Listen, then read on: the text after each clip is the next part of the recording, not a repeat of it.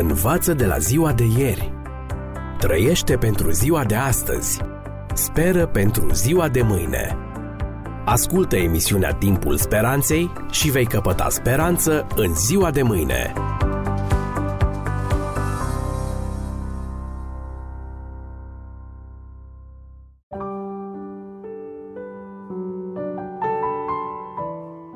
Dragi prieteni, bine v-am regăsit! Vreau și în această ocazie să analizăm pilda fiului risipitor spusă de Mântuitorul lumii. V-ați întrebat vreodată oare cum este Dumnezeu? Putem oare asocia în mintea noastră alături de atotputernicia și inteligența sa și o inimă sensibilă, plină de căldură? Ce imagine avem noi despre el? Este un Dumnezeu rece, distant, sever sau îl percepem ca pe o ființă apropiată, caldă și înțelegătoare? Întrebările acestea și multe altele în legătură cu persoana și caracterul divin nu sunt pur teoretice, lipsite de un beneficiu practic pentru viața noastră. De felul în care îl cunoaștem pe el, depind o mulțime de lucruri practice din viața de zi cu zi. De felul în care îl cunoaștem pe Dumnezeu depinde ce alegem să citim, depinde ce mâncăm, cum ne petrecem timpul liber, cum îi tratăm pe semenii noștri, cât de cinstit ne câștigăm banii și ce planuri de viitor ne făurim. De felul în care îl cunoaștem pe Dumnezeu, depinde ce idealuri avem în legătură cu viața de familie, la ce emisiuni TV ne uităm, cum ne creștem copiii, ce cumpărăm din supermarketuri, cum ne purtăm cu subalternii și ce tablouri punem pe pereții sufrageriei. De felul în care îl cunoaștem pe Creator, depinde cum vorbim cerșetorului de la capătul străzii, dacă plătim sau nu tichetul într o leibuz, depinde cum reacționăm când auzim o înjurătură, dacă ne plătim corect taxele și impozitele, depind o mie și una de lucruri mari sau mărunte, toate însă aparținând vieții practice. M-am întrebat adesea de ce având aceeași Biblie în mâini și frecventând aceeași biserică, avem totuși optici diferite asupra unor lucruri. De ce nu gândim la fel? De ce nu avem aceleași valori și de ce nu avem aceleași aspirații? Răspunsul este unul singur. Îl cunoaștem în mod diferit pe Dumnezeu. Și în funcție de imaginea noastră despre El, ne modelăm gândirea, faptele, idealurile, planurile și întregul comportament. E bine sau rău aceasta? Dintr-un punct de vedere, faptul că îl percepem diferit pe Dumnezeu nu e un lucru rău și se explică prin experiențele personale diferite pe care le avem cu El și prin intensitatea cu care îl căutăm zilnic. Privit însă dintr-un alt punct de vedere, faptul că îl percepem diferit pe El poate fi dăunător, aducându-ne în situația de a ne închina unor imagini false ale lui Dumnezeu. Unul din scopurile întrupării Fiului lui Dumnezeu a fost și acela de a ne-l descoperi pe Tatăl așa cum este El. Cine m-a văzut pe mine, a văzut pe Tatăl, îi spune Mântuitorul unuia din ucenicii care doreau o mai clară descoperire a caracterului lui Dumnezeu. La întrebarea cum este Dumnezeu, Mântuitorul a răspuns în diferite moduri. Prin exemplul vieții sale, prin faptele și învățăturile date, prin jertva sa. Pildele sale au contribuit și ele în mare măsură la formarea unei imagini cât mai corecte despre Dumnezeu în mintea oamenilor. Iar dintre aceste parabole, pilda fiului risipitor ocupă un loc de frunte. Această pildă, după cum v-am spus și în edițiile trecute, a fost relatată în Evanghelia după Luca, capitolul 15. Și ar putea fi numită la fel de bine și pilda tatălui iubitor sau pilda fratelui neiertător, ea poate fi privită din cel puțin trei unghiuri diferite de vedere, în funcție de personajul asupra căruia ne concentrăm atenția. Am putea la fel să dăm numele pilda iertării, dat fiind faptul că toate personajele principale ale parabolei sunt confruntate cu problema iertării. Fiul cel mic, risipitorul, este cel care are nevoie de iertare. Fiul cel mare este cel care refuză să acorde iertare fratelui său. Și tatăl este cel care oferă iertare într-un mod neașteptat. În această ocazie ne vom opri doar la experiența fiului mai mic, cel risipitor, cu care într-un fel sau altul cu toții ne putem identifica, dacă suntem onești cu noi înșine și față de Dumnezeu. Deci să analizăm pilda. Un om avea doi fii. Suntem introduși în atmosfera unei familii obișnuite, modeste ca număr, o familie nici prea mare, dar nici prea mică. Un tată și doi fii, dintre care unul matur, iar celălalt probabil un adolescent de 17-18 ani. Dar mama, despre ea nu se spune nimic. De ce lipsește tocmai ea din relatarea parabolii? Să nu uităm că avem de-a face totuși cu o pildă care vrea să ilustreze iubirea Tatălui Ceresc față de copiii săi de pe pământ. Tatăl din parabolă îl reprezintă pe Tatăl Ceresc, cel care în revelația scrisă ni se descoperă ca un părinte ideal și complet, manifestând calitățile însumate ale ambilor părinți, tatăl și mama. În această familie, în aparență, totul se derulează normal și armonios. Fiecare își vede de responsabilitățile lui până într-o zi în care se produce drama. Fiul cel tânăr rupe tăcerea, sparge monotonia în care el credea că se desfășoară existența familiei și își cere drepturile. Tată, dăm parte de avere care mi se cuvine. Observați ceva? Din cuvintele lui lipsește un lucru. Lipsește acel te rog, acea dovadă de respect față de cel care i-a dat viață, care l-a purtat pe brațe când încă nu știa să-și cumpănească bine pașii, care l-a mângâiat când era lovit și descurajat. Această lipsă de respect îl face pe fiul cel mic antipatic încă din primele clipe. Oare câți ani să fie avut acest fiu bădăran și lipsit de recunoștință? Probabil era un adolescent de vreo 17-18 ani. Mai ales la băieți, vârsta aceasta este marcată de o perioadă de criză care iese în evidență prin teribilism, neascultare față de părinți, spirit accentuat de independență și dorință de afirmare între cei de aceeași vârstă. Este vârsta la care se fac cele mai multe greșeli, atât din partea adolescenților, dar și din partea părinților, exasperați de comportamentul excentric al copiilor lor. Deși criza adolescenței trece odată cu vârsta, greșelile făcute în această perioadă pot lăsa consecințe pentru toată viața, chiar și pentru veșnicie. Acest adolescent căruia de-abia îi mijea mustața, fără nici cea mai mică dovadă de respect și politețe, își cere dreptul la moștenire, bătând cu pumnul în masă. Ce rușine! Ce drept avea el la această moștenire pe care părinții, și nu el, o agonisiseră? Probabil va spune cineva, ei are dreptul sângelui și al legii, doar el era unul din moștenitorii părinților săi. Dar, stimați prieteni, să nu uităm un lucru. Pilda este inspirată din viața Orientului.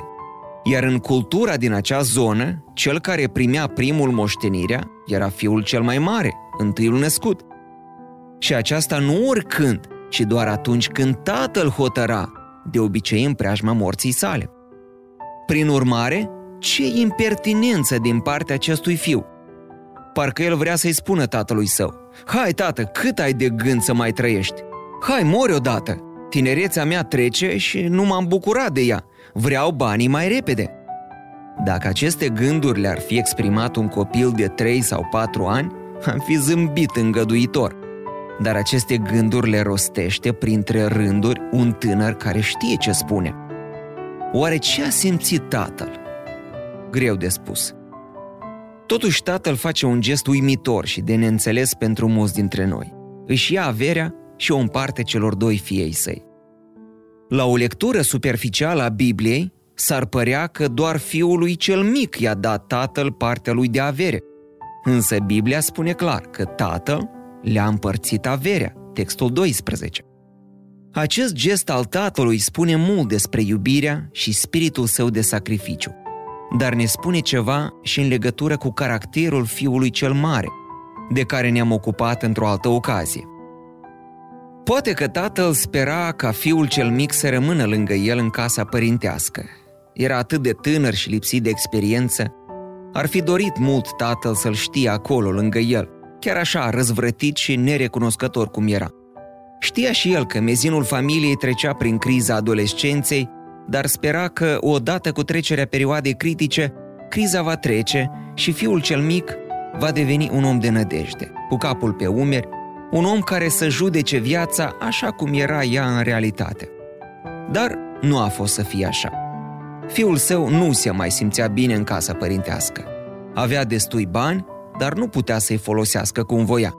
Se simțea supravegheat, spionat, chiar dacă acest lucru era doar o prejudecată din mintea lui. Nu după multe zile, el ia hotărârea să plece. Să plece departe, cât mai departe de privirea tatălui, cât mai departe de influența acestuia. Oare și-a luat rămas bun la plecare? Poate da, poate nu. Poate că a trântit ușa în loc de salut și ce a urmat? Exact ceea ce se întâmplă oricărui om care întoarce spatele lui Dumnezeu și încearcă să iasă din zona lui de influență. Ce a urmat mai departe vom analiza, stimați prieteni, după o pauză muzicală.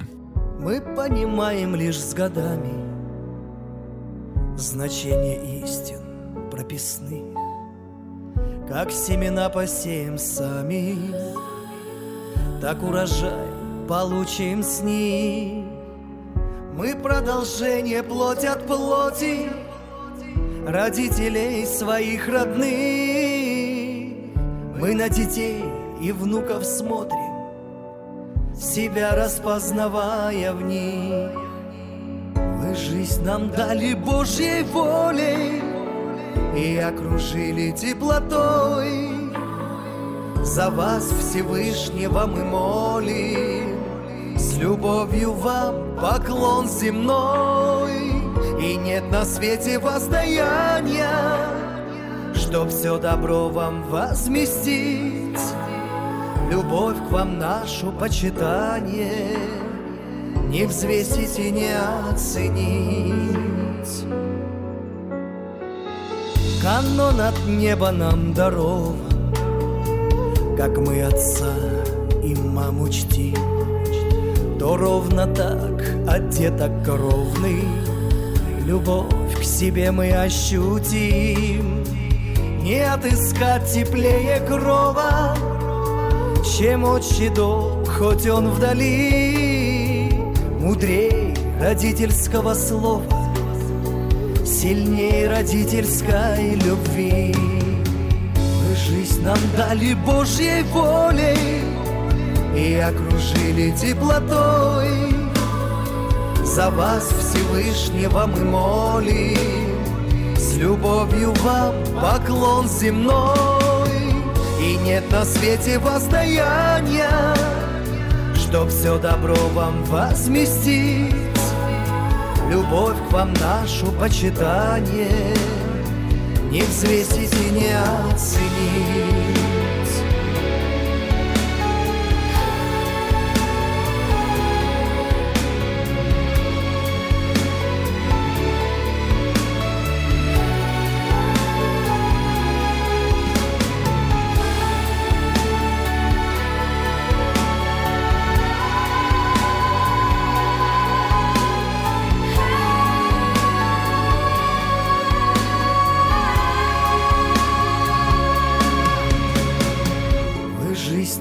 дали Божьей волей И окружили теплотой.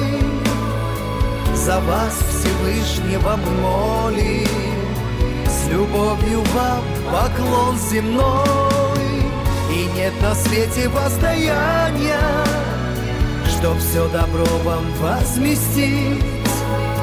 Любовь к вам нашу почитание не взвесить и не оценить Не взвесить и не оценить Не взвесить и не оценить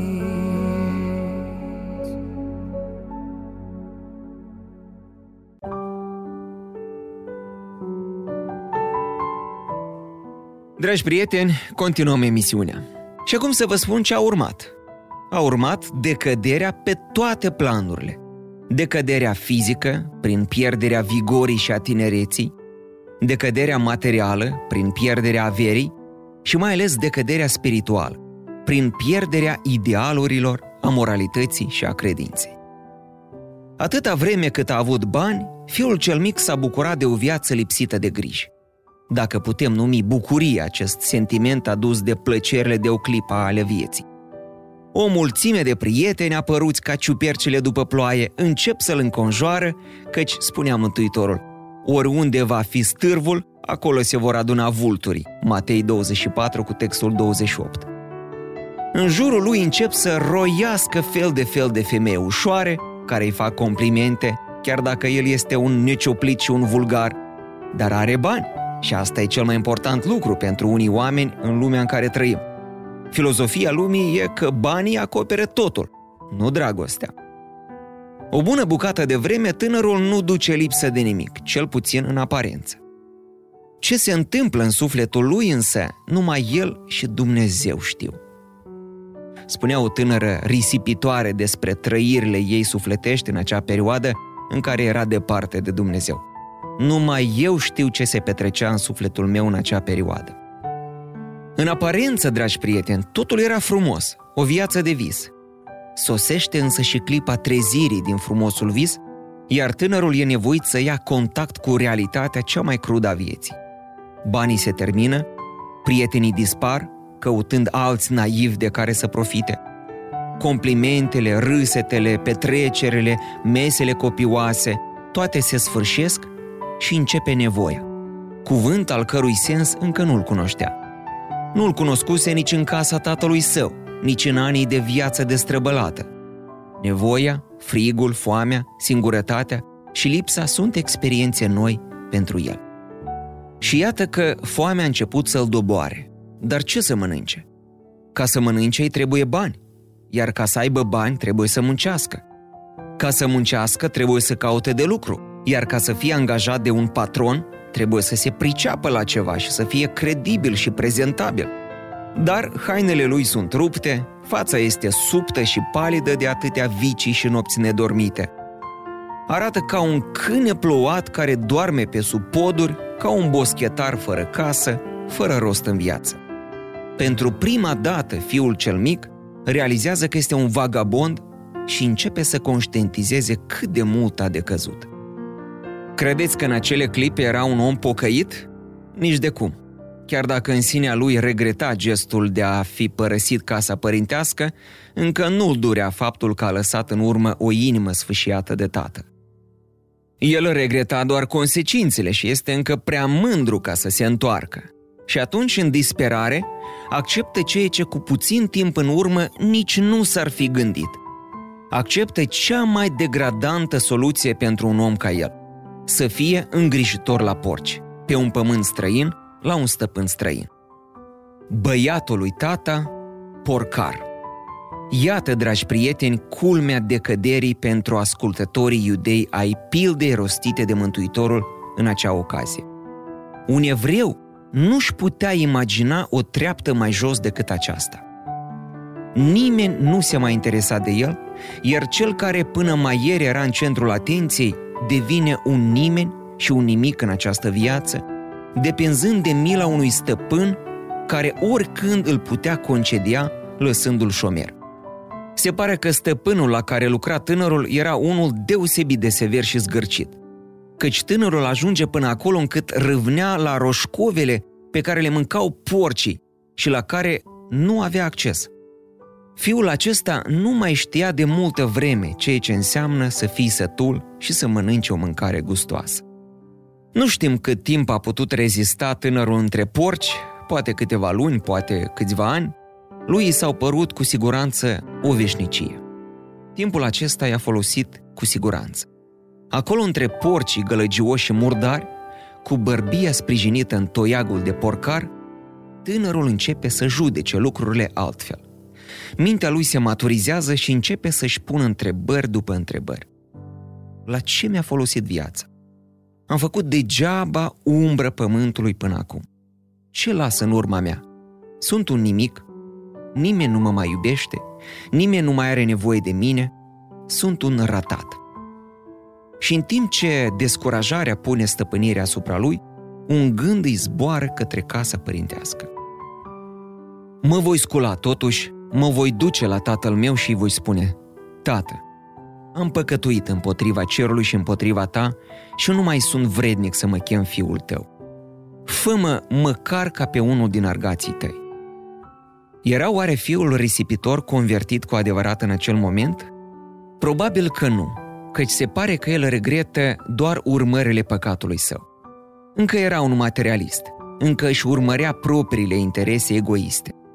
Fiul risipitor încă nu îl înțelegea pe tatăl său. Se aștepta fie la respingere, fie la o primire rece și însoțită de o judecată aspră și eventual o lecție dură. Știți când s-a pocăit cu adevărat tânărul risipitor? Pe când încă păzea porcii sau pe drumul spre casa părintească? Momentul pocăinței sale adevărate este cel al întâlnirii cu tatăl său. Când vede că tatăl său nu-l primește cu nuiaua sau cu biciul, ci cu un zâmbet curat și plin de înțelegere, când vede că tatăl nu rostește o mustrare sau o judecată împotriva sa, ci tace în dragostea lui pentru fiul său, când simte mâinile tremurânde ale tatălui cuprinzându-l și când simte pe creștetul capului său picurii fierbinți ai lacrimilor părintești, atunci, doar atunci, se trezește în inima sa adevărată pocăință. Când tânărul îl cunoaște pe tatăl său așa cum este el, de-abia atunci își dă seama ce păcat grozav a făcut când a rănit această inimă iubitoare de tată. Da, acum fiul risipitor nu mai regretă doar urmările păcatului, ci el ajunge să regrete păcatul în sine. Inima începe să-i se sfâșie la gândul că prin nemintoșia lui a produs atâta suferință părintelui său. Și atunci, profund mișcat, fiul risipitor spune, Tată, am păcătuit împotriva cerului și împotriva ta și nu mai sunt vrednic să mă chem fiul tău. Ați observat o diferență între ceea ce își plănuise tânărul să-i spună tatălui său și ceea ce îi spune în realitate în momentul întâlnirii? Lipsește o propoziție. Fă-mă ca pe unul din argații tăi. De ce nu mai rostește aceste cuvinte? Pentru că erau de prisos. Simțind iubirea tatălui său, pe care niciodată nu o înțelesese până în acest moment, fiul cel mic își dă seama că tatăl va face pentru el mult mai mult decât și-ar fi închipuit. Fiul începe să se încreadă în tatăl său și din clipa aceasta o nouă legătură, indestructibilă, se stabilește între cei doi. Dar tatăl a zis robilor săi, aduceți repede haina cea bună și îmbrăcați-l cu ea, simbol al neprihănirii lui Hristos cu care e îmbrăcat păcătosul pocăit. Puneți un inel în deget, simbol al repunerii în drepturi de pline, și încălțăminte în picioare, simbol al eliberării. În Orient, încălțăminte era un simbol al libertății. Dragi prieteni, experiența fiului risipitor este experiența fiecărui om care se naște pe pământ. Deosebirea între noi constă în faptul că în desfășurarea acestei experiențe, fiecare din noi ne găsim într-o anumită etapă. Cei mai mulți dintre oameni sunt cuprinși de vraja plăcerilor acestei lumi și sunt cu spatele spre Dumnezeu. Viața li se pare un vis frumos atâta vreme cât au bani, sănătate și prieteni. Dar vine în viața fiecărui om un moment în care visul se destramă și omul se trezește singur în fața unei realități crude. Mulți preferă să rămână lângă turmele lor de porci, până în ultima clipă a vieții, fără nicio intenție de a se reîntoarce la Tatăl Ceresc. Unii însă își vin în fire și încep să-L caute pe Dumnezeu în mijlocul necazurilor și strâmtorărilor vieții. La început, mulți din aceștia se întorc la Dumnezeu din interes, așa cum a făcut-o și fiul din parabolă.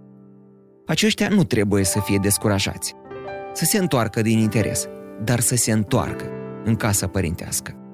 Va veni și pentru ei momentul pocăinței veritabile, când își vor da seama că păcatele lor au sfâșiat inima unui Tată Ceresc iubitor.